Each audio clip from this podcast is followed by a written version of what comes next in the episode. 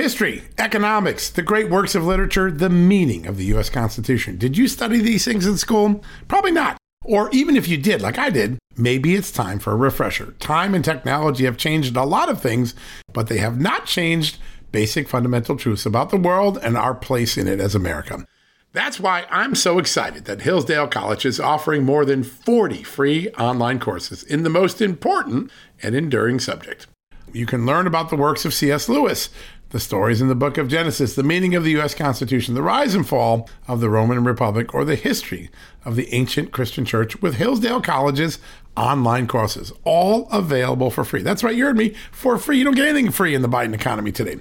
I personally recommend you sign up for the American citizenship and its decline. It's with my good friend, the great historian, Victor Davis Hanson. In this eight lecture course, VDH, as I like to call him, explores the history of citizenship in the West and the threats it faces today.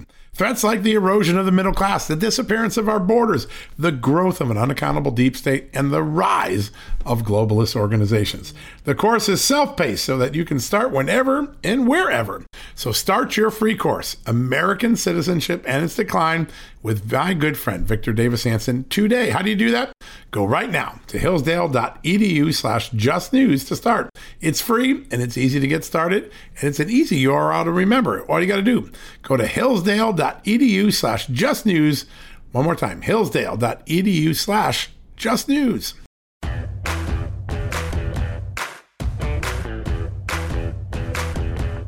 Hello, America, and welcome to a new edition of John Solomon Reports, the podcast from justthenews.com, where over the last 24 hours, we've had a lot of news, some of it dramatic, on the Russia investigation and the investigation of the investigators.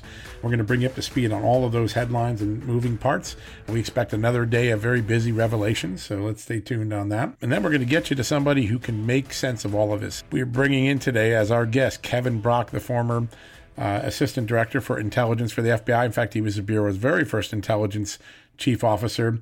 Uh, he has some very powerful things to say about what has gone on in the Comey McCabe years at the FBI, what uh, Christopher Wray has and hasn't done yet to clean up these issues and to restore Americans' confidence. And he really gets to the bottom of why what went on in these new revelations with the Flynn documents, the Mike Flynn documents, are more KGB ish than they are FBI ish. That's a very powerful statement. He just wrote a column in The Hill where he talks about what went on here is uh, beyond uh, what the FBI is supposed to do. It's beyond what Americans expect and the pride they have in an independent, free populace, uh, one that doesn't have to endure abuse from government.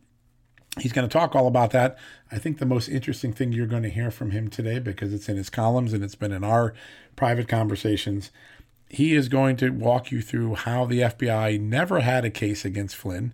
They didn't even have a right to open up the original file. And then when the case agent came to that conclusion and tried to close it down, and the FBI leadership, Comey, McCabe, and their, their man, Pete Strzok, uh, ordered them not to close it down and to hold on uh, so that they could maybe set up an interview where Flynn could be caught lying uh, why that pivot was also without legal authorization.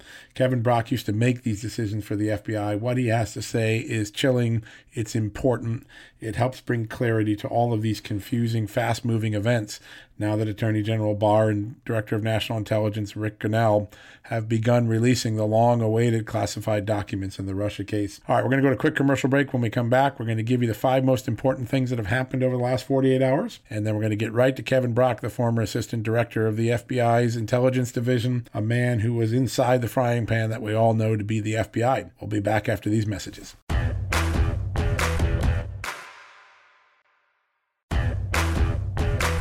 All right, folks, welcome back from the commercial break. And thank you for supporting our advertisers and sponsors. We hear from them. We know that you're supporting them. Keep in mind, they make it possible for me to do this podcast and also for us to do the t- sort of reporting we've been doing at Just the News. So please keep sponsoring them. Keep, please keep showing them your love. It makes a big difference for us here as we try to build a news organization under the Just the News brand that you can trust and uh, take a look at those documents. Don't forget about that dig in section we put all our documents there. You have an opportunity to not only read what we say happened, you can actually look at the core source documents in our notebook and make your own determination. We, we, we make that pledge of transparency to you every day, and we're proud of what we're doing. All right, we've got this big interview coming with Kevin Brock, so I don't want to delay you too long, but I do want to give you an update on five significant developments in the Russia investigation the investigation of the investigators, now being led by John Durham and by a prosecutor named Jensen, who's looking at the Flynn matter, uh, and then, of course, uh, being aided by the revelations that Attorney General Barr and Director of National Intelligence Ric Grenell have released over the last few uh, days significant, significant uh, revelations, and uh, we're all getting to see a lot better what's going on. Let me start with the one that happened last night because it's one of the most important that we've seen.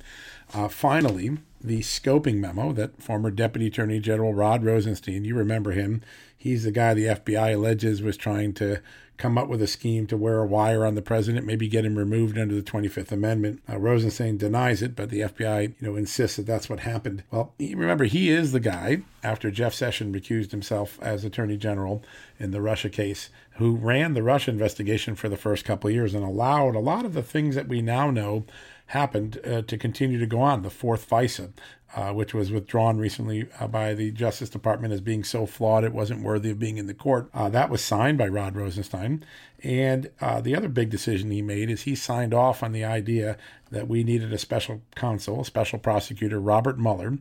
Even though at the moment he made that decision in May of 2017, the FBI had, by its own words, zero, nothing, no evidence of collusion. There was no big there there, Pete Strzok wrote at the time that Mueller was reported to have been hired, uh, and Strzok maybe was considering going to work for him, which he did for a short while until his uh, text messages came out. So last night, the Justice Department finally released the unredacted version of what we call the scoping memo, which is the authority, the um, crimes that Robert Mueller was supposed to investigate. It's dated in August of 2017. And what we know about it is we now know for the first time what Devin Nunes has long suspected and, and said publicly and was often ridiculed.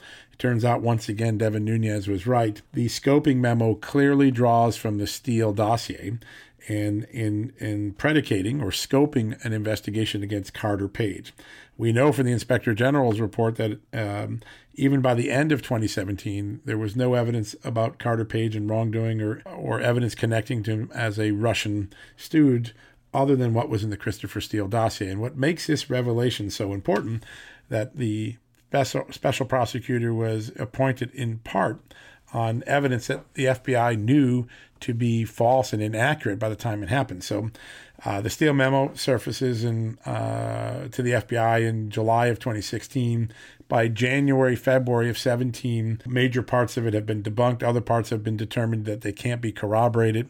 Steele's own subsources interviewed by the FBI and disowned some of the information that's attributed to him, uh, and also reveals, as does the U.S. intelligence community, that some of the information fed to Steele might have been from Russian intelligence as a dirty trick, a disinformation campaign given that there was almost zero credibility to the Steele dossier by May of 2017, and certainly by August of 2017. By that time, there were multiple warnings from the U.S. intelligence community.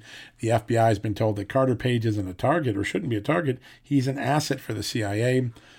Despite all of those revelations that the Steele dossier was extraordinarily flawed, that its evidence was either debunked or uncorroborated, otherwise internet rumor, the Rod Rosenstein gave a scoping authority to Mueller to continue to look at the uh, Carter Page allegations. I think that in, in history's retrospect, that is going to look like a bad and unwise and unlawful uh, decision. And what it may also do is open up on appeal for people who've been convicted the possibility that special counsel Mueller's authority was not grounded in law, was not grounded in basis. There wasn't a lawful predicate, at least to look at parts of the uh, investigation. Certainly, the question of Mike Flynn lying, which was another part of the memo, certainly there would be a predicate for that, although it's uh, gravely in doubt given what we've learned in the last few days. But I just want to point that out. And if you want to read more about it, go to justthenews.com, see my story on that. A lot of detail, but it's a big big headline that the Robert Mueller's authority was derived in part from the Steele dossier, which at the time he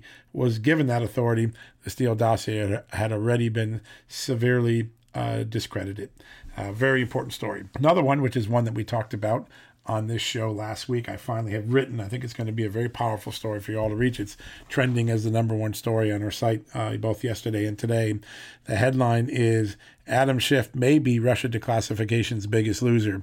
What it is is a compilation of 10 very distinct statements that Adam Schiff made in congressional hearings, on television, and newspaper articles, and in official government reports that now have been uh, contradicted by the declassified evidence released over the last few weeks. I encourage you to take a look at it. His statements in support of the Steele dossier, his statements in support of the FISA process are completely eviscerated by the revelations in these uh, new documents. And uh, I think Adam Schiff owes the American public an explanation why he said the things he did, why he didn't check deeper before making the allegations against him, and and and and and address the question that Republicans have, which is, did he allow the normal, normally bipartisan, a partisan House Intelligence Committee process to become politicized in a way that distorted the record for the American public. I encourage you to read that. Very important um, uh, uh, matter. Late last night, Sidney Flynn, the lawyer for Mike Flynn, filed a new court filing. This is development number three you should know about.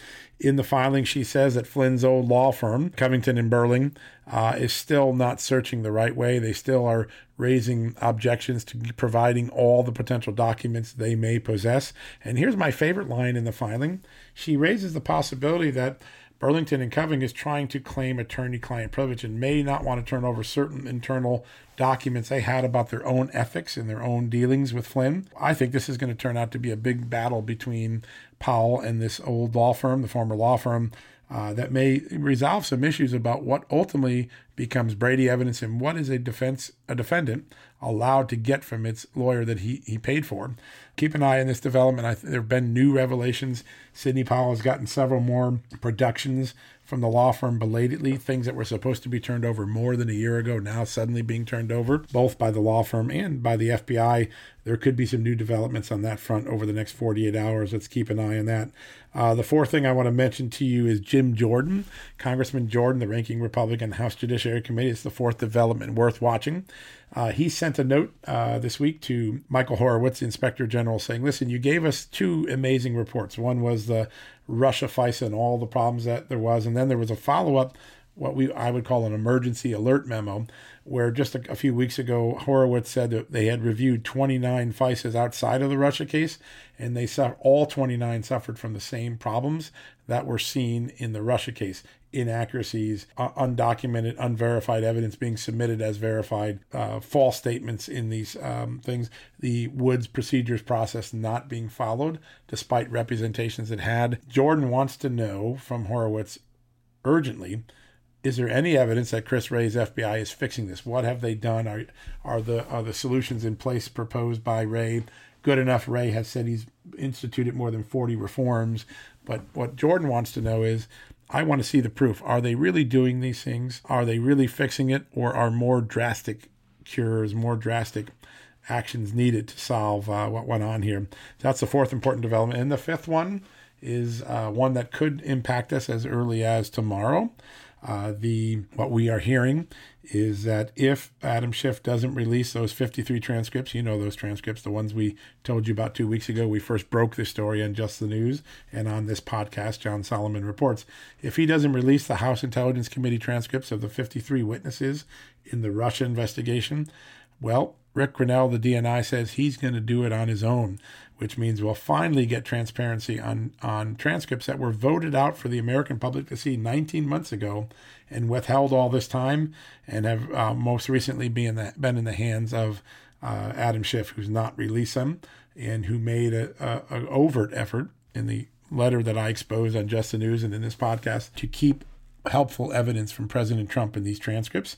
If you all remember that story a couple of weeks ago, if not, go back on justthenews.com and read it. Very important. But we may finally, this is the headline, fifth and most important headline of the day, uh, at least if you're leaning into the next couple of days, uh, we may finally get to read and see and learn from the 53 House Intelligence Committee transcripts that uh, were uh, made by the House Intelligence Committee when Devin Nunes was chairman all right, I know I just said I was only going to do five of these, but there's some breaking news, and we're going to add a sixth big revelation at this very moment. Hot off the presses, straight from the Justice Department, right out of the federal court. The United States Justice Department has asked a federal judge to dismiss the conviction in criminal charges against Mike Flynn essentially ending the case against him. This comes as the lead prosecutor in the case, Brandon Van Grack, has resigned abruptly. Uh, the government, I'm just looking at this as it's coming in here. The government says that it can no longer prove that the FBI's interview of Mike Flynn was legally warranted and that he intended to lie during the interview. And they're asking the judge to dismiss the case. This is a momentous event. It's a big slap against Robert Mueller and his team. This was one of their big convictions. It's another check mark against the FBI. I'm looking through this ruling as we're as it's coming in, and it looks like Andy McCabe, the deputy FBI director, is mentioned as someone who continued to push for an interview when there was one no reason for it to be warranted. Uh, this is breaking news. We're going to have it all day and all night tonight on Just the News, but I thought I would give it to you. When we come back from the commercial break, Kevin Brock, and we interviewed him just before this happened, so he won't know about the breaking news, but uh, you're not going to want to miss what he has to say, anyways. We'll be right back after the commercial break. Folks, Factor's delicious, ready to eat meals make eating better every day easy. Wherever tomorrow takes you, be ready with pre prepared, chef crafted, and dietitian approved meals delivered right to your door. You'll have over 35 different options a week to choose from, including keto, calorie smart, vegan, plus veggie, and so much more. And there's even more to enjoy with over 55 nutritional packed add ons that help make your weekly meal planning even more delicious and easy. What are you waiting for? Get started today and have a feel good week of meals ready to go. If you're like me and have a busy schedule, that the last thing you want to worry about is what to eat or having to go to the grocery store. Factor makes it easy as they are flexible to your schedule. Get as much or as little as you need by choosing 6 to 18 meals per week. Plus, you can pause or reschedule your deliveries anytime. Plus, Factor meals are 100% ready to heat and eat, usually in just two minutes. So there's no prepping, cooking, or cleanup needed. Head to factormeals.com slash justnews50 and use the promo code justnews50 to get 50% off. That's uh, the code justnews50 at factormeals.com. One more time, factormeals.com slash justnews50. Use the justnews50 code and you will get 50% off your first order. All right, folks, welcome back from the commercial break. And as promised, we have a very special guest today, Kevin Brock, the former Assistant Director for Intelligence inside the FBI and one of the FBI's true great experts. Uh, Kevin, welcome to the show. Well, thanks, John. Great to be with you. Thanks for the invite. Oh, we're, we're really glad to have you on. And um, I've been lucky to quote you in many of my stories over the years and, and to see your great work at the Hill when I was there. So very, very fortunate. The um, Speaking of the Hill, uh, we have, uh, you had a great column out yesterday that I think is one of the most important written pieces about the FBI in a long time. And it raises a very provocative question. I'm just going to read the headline did the FBI target Michael Flynn to protect Obama's policies rather than national security? This is this is a really profound piece, and I think particularly with your understanding of how the bureau normally works, you've really done a great job helping people understand how the Flynn case and the behavior of the FBI is so different than the normal everyday FBI. I wonder if you could walk us through that a little bit. Sure. Yeah, I think the Flynn case is is kind of putting a fine point on um, some digging and opinions that have been rendered by myself, you, Sarah Carter, uh, Gregg Jarrett, and others that have been very dogged in, in trying to understand what took place at the upper levels of the FBI uh, just prior to and, and after uh, the new administration took power. And I've been writing about this as a former FBI executive out of my concern that the Bureau was being manipulated somehow, either by FBI leadership directly or indirectly, other political forces to engineer an outcome that was not tied to legitimate a legitimate federal criminal investigation or counterintelligence investigation.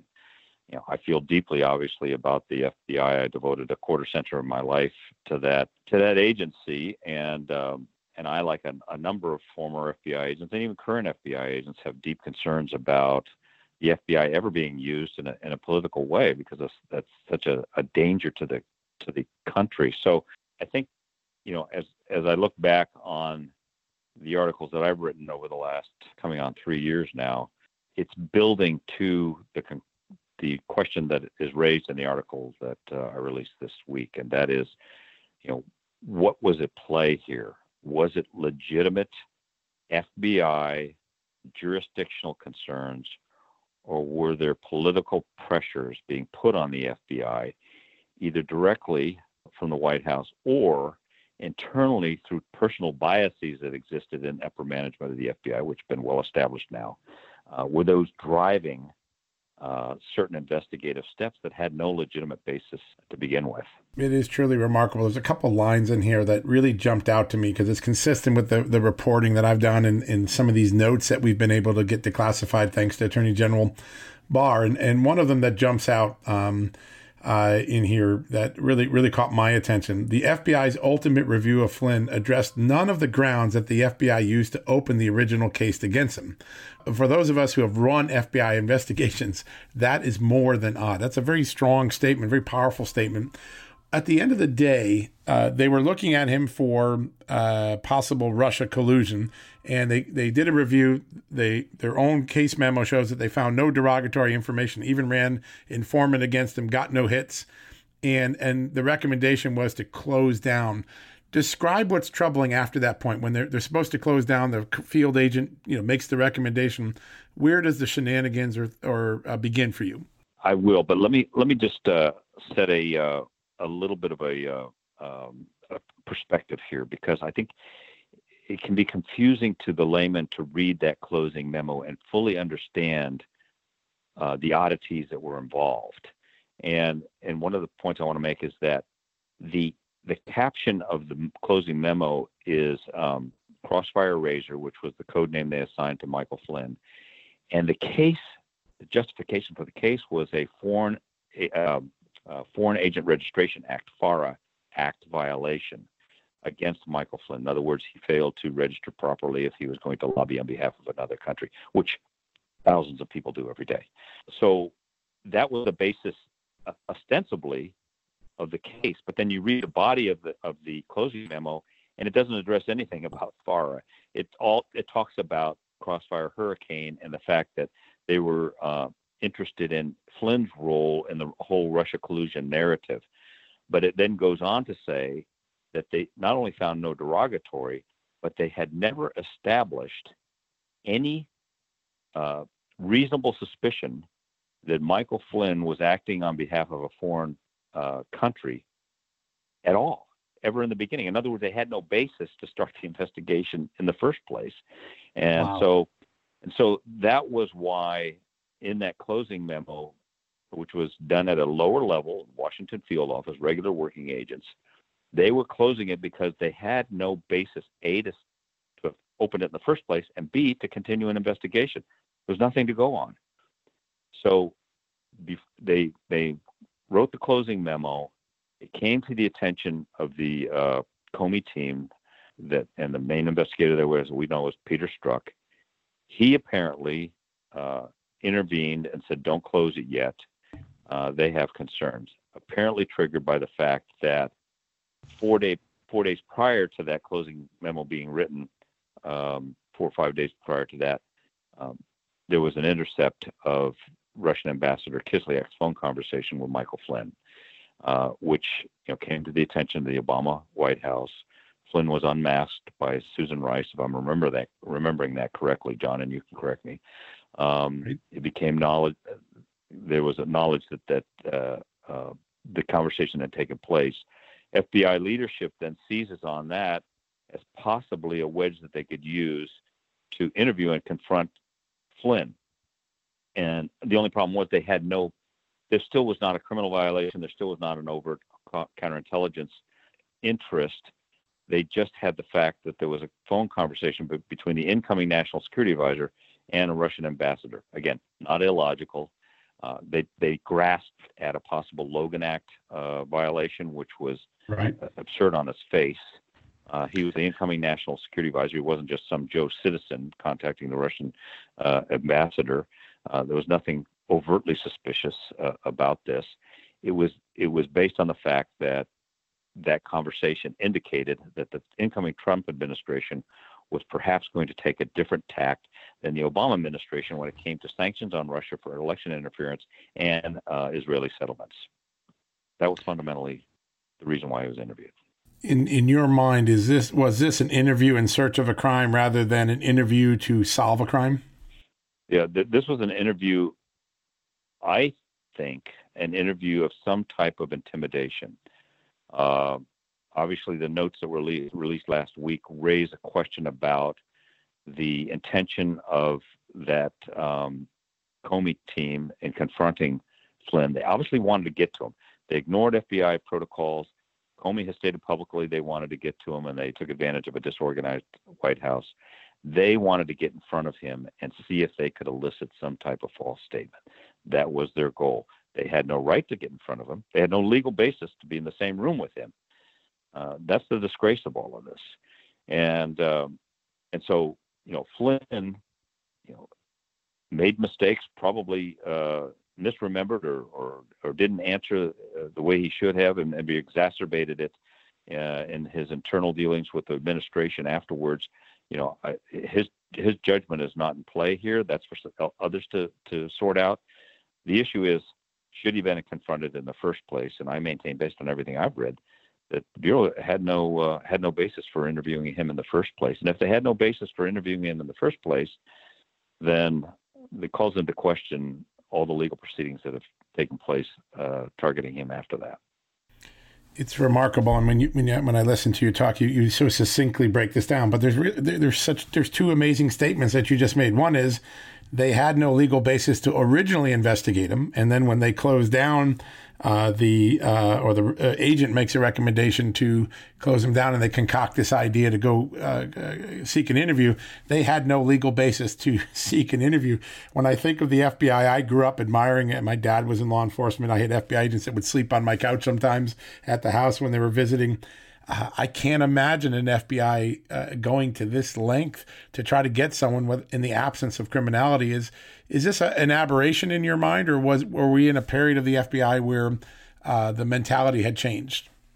It's it's certainly an aberration. It's not the FBI. It is a cabal of individuals at the top of the of the FBI who have firmly established their political leanings and biases uh, in search of um, some way to investigate or interfere with a then presidential candidate and then afterwards an incoming president. I, I, don't know if there's any other way to to frame this based on the evidence that we have seen. Um, this was, and, and, you and I and others have pointed out, this was a highly unusual FBI operation run out of the director's office of the FBI where investigations don't occur. They're not run out of FBI headquarters. Um, there are, are, just so many factors that make this anomalous, make it suspicious activity uh, in the minds of those of us who spent long careers in the FBI. There is nothing that we can point to that even comes close to being similar to uh, this whole Russia collusion investigation that was spearheaded out of the director's office of the FBI at the time.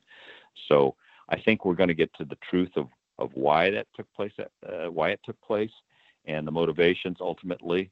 Um, we can at least hope so, because if we don't, then it's going to be very difficult to rehabilitate the reputation of the FBI. Um, so this is this is going to have to uh, this is going to have to take place um, if we have if we have any hope of, of uh, accomplishing that. You um, you've talked a couple times with me before, and, and, and you were the first person to really say this to me. This was a couple years ago. That the the first warning sign that things in the Russia collusion case weren't right really goes back to the Hillary Clinton email case, where a, a, a case is ripped out of the field and then taken to headquarters, and and and James Comey himself is making the decision on prosecution, and then literally a few weeks later, after they close that case down, the same scenario happens. A um, a case that should have been in the field gets ripped out and is taken into headquarters and run by headquarters. Is that was that the beginning of the quicksand that the James Comey, Andrew McCabe FBI left America with? It, yes, absolutely. Uh, it, was. It, I can't stress enough to your listeners that how unusual that behavior was. Um, and we're and we're now starting to see that the case itself perhaps was artificially engineered by the individual those individuals at the top of the FBI. Um, you know, first of all, you know we can go back to the Hillary Clinton, uh, the, the infamous now July 5th news conference by James Comey, where he basically says no reasonable prosecutor will will would take on this case.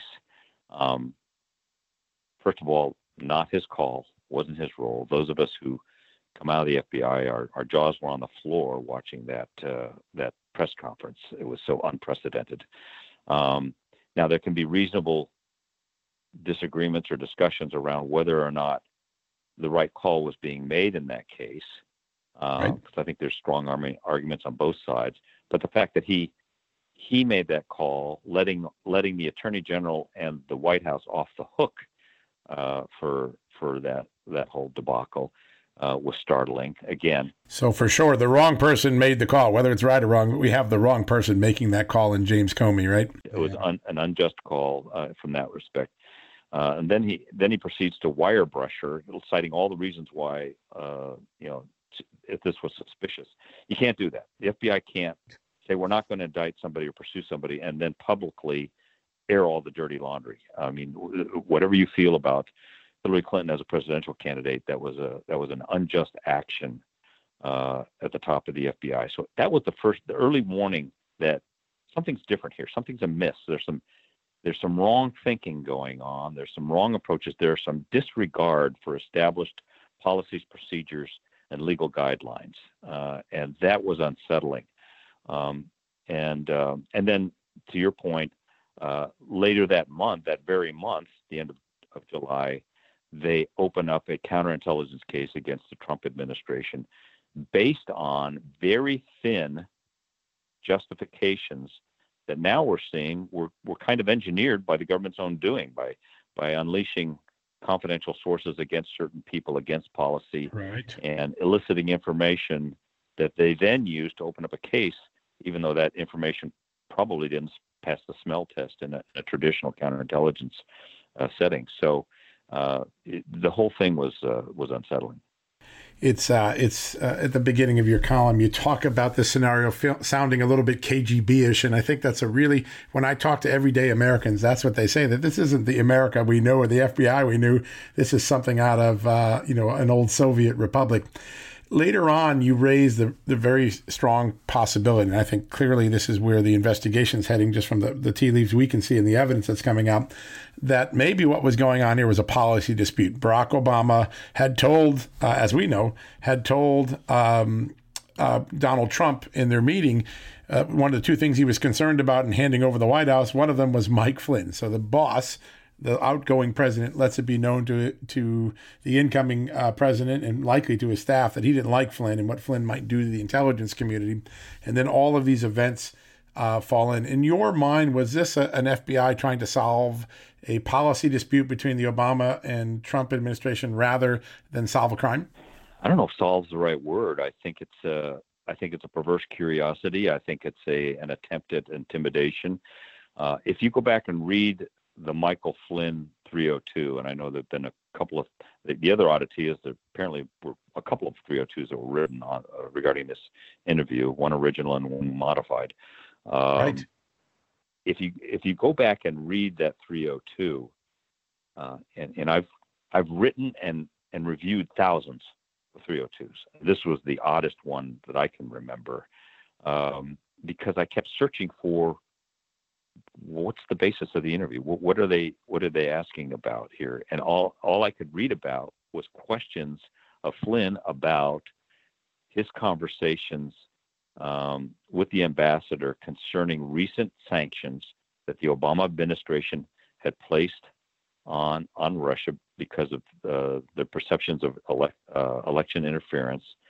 Uh, Flynn's statements to the ambassador about uh, you know, what were your intentions uh, of in retaliation? And uh, please keep in perspective, we got a new administration coming in here. These these do not seem like illogical uh, concerns of a new administration unless you're looking through a prism of somehow this guy is an agent of Russia and is coordinating with his handlers uh, to engineer a certain outcome contrary to Obama foreign policy. uh, it it's breathtaking that they would look at it that way, and um, especially when they had no they had no facts, had uncovered no facts that anybody in the administration was acting on behalf of a foreign power. So it was uh, when I read the 302, it was a head scratcher, and I said, I've, I've I've never seen FBI involved in in asking these kinds of questions. There was nothing about him registering as a foreign as his failure to register as a foreign agent. There was nothing uh, that indicated that they were asking him about his allegiances or or uh, you know questioning any of that. Um, that indicated that they were concerned about him making false statements or warning him along those lines, which normally it's a normal process, right? A normal process. You're going to say, yeah. "Do you do you stand by this statement?" It it just I don't think it reaches the bar of entrapment. That's a high high legal bar, um, but it is certainly uh, distasteful uh, in in in its context, since they you we really can't articulate, and they can't articulate any reason why they were there in the first place. And I'll, uh, let me add this, John. If we determine that that is the case, that the leadership of the FBI, whether at the behest of or because of their own internal biases and motivations, were were talking to someone purely out of a policy dispute, that is a monumental, monumental and historic misuse of the FBI.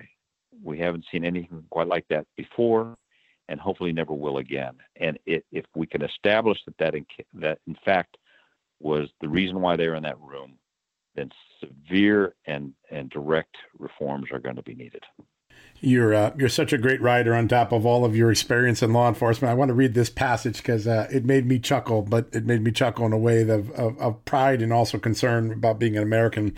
If one were to chisel a Ten Commandments of the FBI and descend with them down Charlton Charlton Heston like from Mount uh, Capitol Hill. The first commandment would read, Thou shalt not involve thyself with the politics of the White House. A politically manipulated FBI is a threat to the nation. An independent FBI is and has been a blessing to the nation and is one of the many key reasons America is different from totalitarian regimes. That's a really powerful statement, and I think it it's sort of the um, the the setup for what we're all now beginning to see happen at the FBI. Um, you just said that, that one of the needs we need to do is is to learn from this and reform. Are you satisfied with where the bureau is in, in coming to grips with what went wrong here, exposing it and fixing it? I mean, what do you think of Chris Wray and the effort to solve these issues that are now, you know, painfully front and center in the American public's mind? I don't think there's any uh, any certainly any former FBI agent or executive and a lot and many current agents that are quite satisfied only because there's some frustration with how information that's damaging is seems to be coming to light so slowly and um, and that just that creates ongoing mistrust ongoing uh, suspicions that aren't healthy for this country and, and certainly do nothing to rehabilitate the reputation of the FBI so there's a there's a sense of frustration about all of this. Now, there may be uh, legitimate reasons why certain things can't be released at a certain time. Uh, there's nothing quite as Byzantine as our as our security classification system. All the guidelines that have been built around that. There is lack of clarity on whether or not this information hasn't been released because of oversight, or rather it's been released but held on by others. You know, we need to understand all of that, but it's it's unfortunately it's the FBI that's suffering because of this. And I think I mentioned in, in the article the FBI is sporting the black eye on this, and that is not healthy for the for the country. So um, I don't know if it's a question of, of satisfaction or missteps by current director uh, Christopher Wray. He's got right. an immense steaming pile of problems on his plate. Um, that he does. And it, so I, you know, it, it's a, and there's a lot of pressure there. So I'm not, I would not, and am not, and will not uh, second guess uh, the current director. Um, but I, I think that the overriding default switch right now should be from the attorney general on down. We need to get this information out now. Rip the band aid off, get it out, and and start the rehabilitation process. Otherwise, it's going to damage uh, the FBI to a point where it damages the country, and, and we don't want that. Let me let me tell you a quick story, John, about the difference between the Comey administ- the, the Comey directorship and those of others that preceded him. I'll, I'll use one anecdote from Louis Freeh's uh, tenure in the FBI. Uh, sure. After he was appointed by, soon after he was appointed by President Clinton back in 1993, 94 timeframe, um, he was um, at a soccer game for one of his kids. He, like I, have, have a lot of kids, and, and we spent all our Saturdays uh, doing that type of activity. And he got a call. It was from the White House saying the president would like you to come to the White House for a meeting. And he said, uh, "Is there some emergency? Is there some is there some crisis I'm not aware of?" I said, "No, no, no. This is a, a routine meeting that he has set up that he wants you to be part of." And Louis Freeh said, "I'm not coming. I don't come to routine meetings uh, at the White House." And he and that was it. And he hung up. Wow, he understood that independence that the FBI is supposed to have from that that sort of uh, yeah he knew how critical it was for the FBI to be perceived as a independent uh, investigative body that is free to investigate anybody anywhere in the U.S. government or anybody who violates uh, federal law. And if we don't have that, then you know the point you alluded to in my article, then we become nothing more than than the FSB, the KGB, or some other totalitarian agency. Yeah, those are powerful moments. And we saw um, uh, uh, Director Comey entertain a few meetings with President Trump and keep book on him, which uh, always seemed odd to me that an FBI director would do that sort of uh, behavior. And you know, the the uh, you worked for a long time and, and were a senior executive in the early years of the Mueller um, FBI, and and that's when the FBI had to make another round of corrections after learning from 9/11 the failure to connect the dots. And uh, that rip the band-aid approach was pretty clear. Director mueller came in he set a new compass and he didn't try to withhold things. He he put all the good the bad and the ugly out there for the american public to see with the with the commissions and congressional hearings and he moved the fbi forward.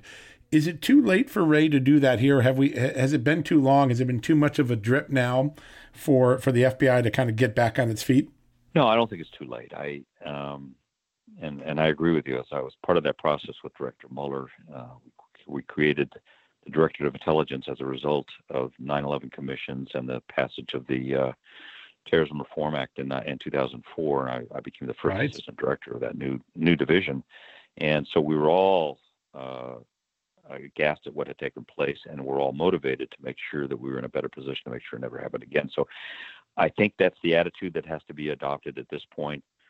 The more we learn, the more we're seeing that what took place at the upper levels of the FBI was a train wreck. A train wreck that is not just damaging to the FBI, but damaging to the, the, the fabric, the integrity of the nation. and so we kind of have, I think, my advice to Director Wray would be approach it in that in that light uh, as a as a uh, fundamental moment for healthy reform to make sure that nothing like this could happen again. I think, to his credit, he has taken, he has uh, maintained that they've, they've taken 40 different policy steps to to ensure that will happen. He has publicly stated there will never be another investigation run out of headquarters. Um, all good steps. Uh, but the, the American people, I think, are thirsting for a highly visible um, articulation of A, an acknowledgement that bad things happened, and B, here's what we're going to make sure that uh, that uh, why this will never happen again. Um, and I think if steps are taken along those lines, and that's how I would advise them if I was on his staff, is a uh, let's let's make this as transparent as possible. Uh, there really at this point is nothing to hide, uh, and so you know let's move forward. Yeah, that's really a great a great point. I've, I've heard from many current and former FBI officials who feel almost uh, very similar and are hoping that Chris Chris Wray steps up uh, has a public moment where he owns the failures of the past FBI. They weren't his failures; he didn't do these things. Uh, but gets right and, and really creates a flashpoint for moving forward. I mean, th- there are some reforms that are before the court that in FISA that uh, seem to be substantive and, and helpful. Uh, but he hasn't had that ownership moment, much like, you know, Robert Mueller came in. I remember the first time Robert Mueller testified after 9-11 and you know he, he just came out and said we dropped the ball and, and we got to be better and we got to change the culture and then he went about and changed that culture bringing in cia people to train intelligence thinking and uh, it was a really remarkable thing to watch when I was a reporter, and I, it seems like that moment is uh, begging to be had here now in, in the aftermath of the Russia collusion. Every week, we're getting more and more uh, damaging information that that that uh, is unfortunate, but does make things a little clearer. So I think uh, the imperatives for reform are certainly there. Yeah, no, I think that's exactly right. I wanted to ask you one last question before we let you go, and I really appreciate how much time you spend. And folks, if you don't have Kevin Brock on your Google search, you should.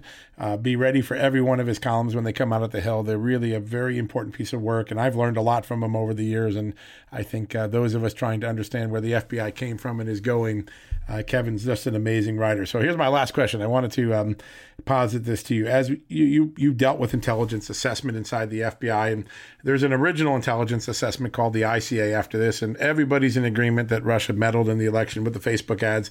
But uh, we've had several guests on the show of, of very similar experience and background as you, Dan Hoffman being one of them, the former Moscow station chief for the CIA, who said that they think part of the ICA, based on the evidence we now have in the public, is wrong. That, that, that Russia wasn't just trying to help Donald Trump get elected; they were just trying to meddle on both sides of the uh, uh, political spectrum to cause chaos and create um, uh, Americans' distrust in their own democracy.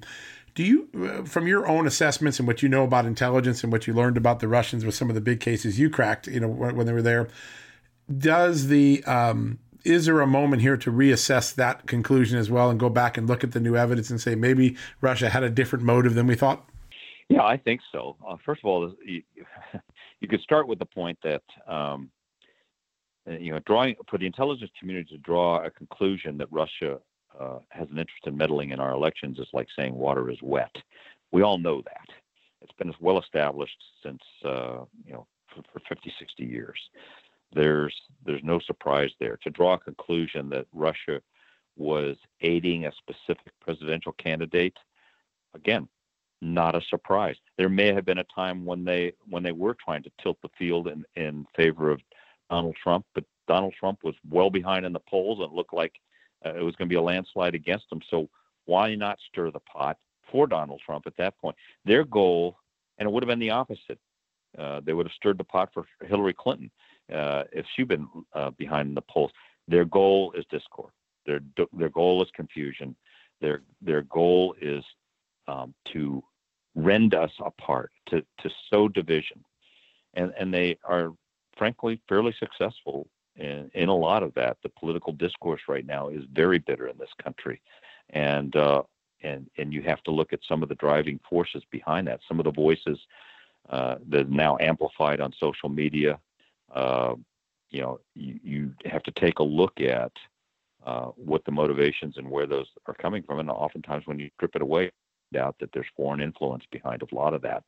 Um, you know, the, the, the they they'll pinpoint and go after those scabs in American history, racial division, um, you know, the, the class division, that type of thing, exacerbate it, um, and uh, amplify it so that it, it it appears that we're more more divided than we than we really are, and and and unfortunately we see that gaining currency, gaining traction in in uh, in the press uh, as it is right now. So, uh, yeah, your listeners should not be should not be surprised at any intelligence community assessment that says that, that Russia is uh, is sowing discord and and even if it, it can be established that maybe they were taking steps to amplify one candidate over another, it's all part of their game. They do not care who gets elected.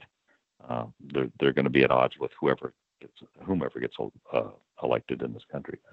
Yeah, yeah. There's no no doubt about it. Uh, well, Kevin, on behalf of all of our listeners, first, thanks for your many decades of service to the government. We're, we're lucky to have had people in, in government like you who are protecting us and allowing us to sleep at night. And then also thank you for what you've done the last few years because you've helped make a very complicated story about the FBI and Russia and intelligence so much more understandable. And so I, I know our listeners have benefited a lot today, and we, we thank you for all that you do to help us out. Excuse me for coughing, but uh, it's not a dry cough, don't worry. we choked you up, I guess. well, I did too much talking, but as you and I have discussed, John, we're not motivated by a political outcome here. If the if the outgoing Trump administration tried this uh, something similar with an incoming Democrat administration, uh, I think you and I and others that have written on this would be just as aghast and, and, and trying to protect these important institutions from being misused, and uh, and and that's our goal here. Yeah, no, you're so you're so right, and it's not about politics. It's about keeping America. The best parts about America the, the way it is, and and not letting people to corrupt it. So, well, sir, thank you so much for your time. We're lucky to have had you today, and uh, folks, will be back after a quick commercial break to wrap things up for the day.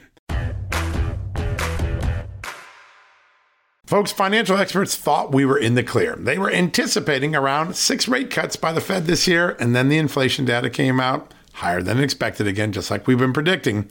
Friends, this isn't going away anytime soon. It can't. The US is 34 plus trillion dollars in the hole, and yet we keep printing money, which pushes the prices you pay every day even higher, whether it's at the grocery cart or at the gas store. So you can either bury your head in the sand or you can do something about it. Diversify a portion of your savings into gold with Birch Gold Group. Gold is your hedge against inflation, and Birch Gold makes it easy to own. They will help you convert an existing IRA or 401k into a tax sheltered IRA in gold, and you don't pay a penny out of pocket. All you got to do to get started, text Just News to 989898 and get your free info kit on gold. Then talk to a precious metal specialist on how to protect your savings from persistent inflation. The way to do it with gold. All you got to do to get started on that journey with my good friends who I trust more than anyone at Birch Gold Group, text Just News to 989898 right now. All right, folks, I almost hate to say it, but that wraps up another edition of John Solomon Reports. I can't tell you how much fun I have talking with you and all the great guests that we have. The time just flies by when we're in, this show together, and I want to thank you all for uh, uh, joining us again. And uh, I want to thank Kevin Brock, our great guest. We're just so lucky to talk to people like Kevin Brock and Devin Nunes and Matt Gaetz, Jim Jordan, uh, Daniel Hoffman, the former CIA station chief from Moscow we learn so much from them that we have a great conversation.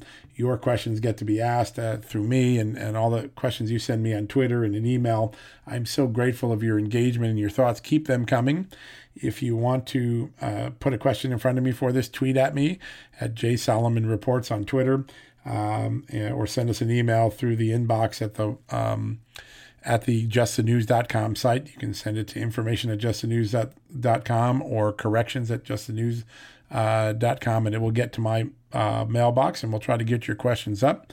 If you have ideas for guests, send it our way. And also remember, we're less than two months away from the big release of my book with Seamus Bruner, uh, Fallout. It's a big, big story. It tells a 10 year a tale of how Barack Obama, Hillary Clinton, Joe Biden's effort to reboot the relationship with Vladimir Putin and Russia turned into a national security disaster that gave us everything from uh, uranium one to Russiagate to Spygate to impeachment. Uh, you're not going to want to miss that book. There's a lot of great revelations, a lot of new documents. We do the book just like we do the um, uh, stories on justthenews.com. You uh, get to see the real evidence that we have, read the documents, uh, the full quotes in the book. It's it's footnoted for everyone to see, and we're going to put together a document locker so that you can download the documents and read them yourselves. We think these are going to be uh, very important uh, documents, new revelations. Everything you thought you knew about Uranium One may get flipped on its head. Everything you knew about the informant Doug Campbell, we got a great story to tell you about that. Whatever you thought you knew about Ukraine and Joe Biden and Hunter Biden, stay tuned. A lot of great things. If you want to buy the book early and get an early copy of it, Amazon now has it up on uh, for sale. I encourage you to get it. It'll support our journalism going forward. Uh, and again, thank you for listening. We'll be back next week with another edition of John Solomon Reports. Until then, keep your eye on justthenews.com. I bet you there's some more bombshell revelations coming in the investigation of the Russia investigators.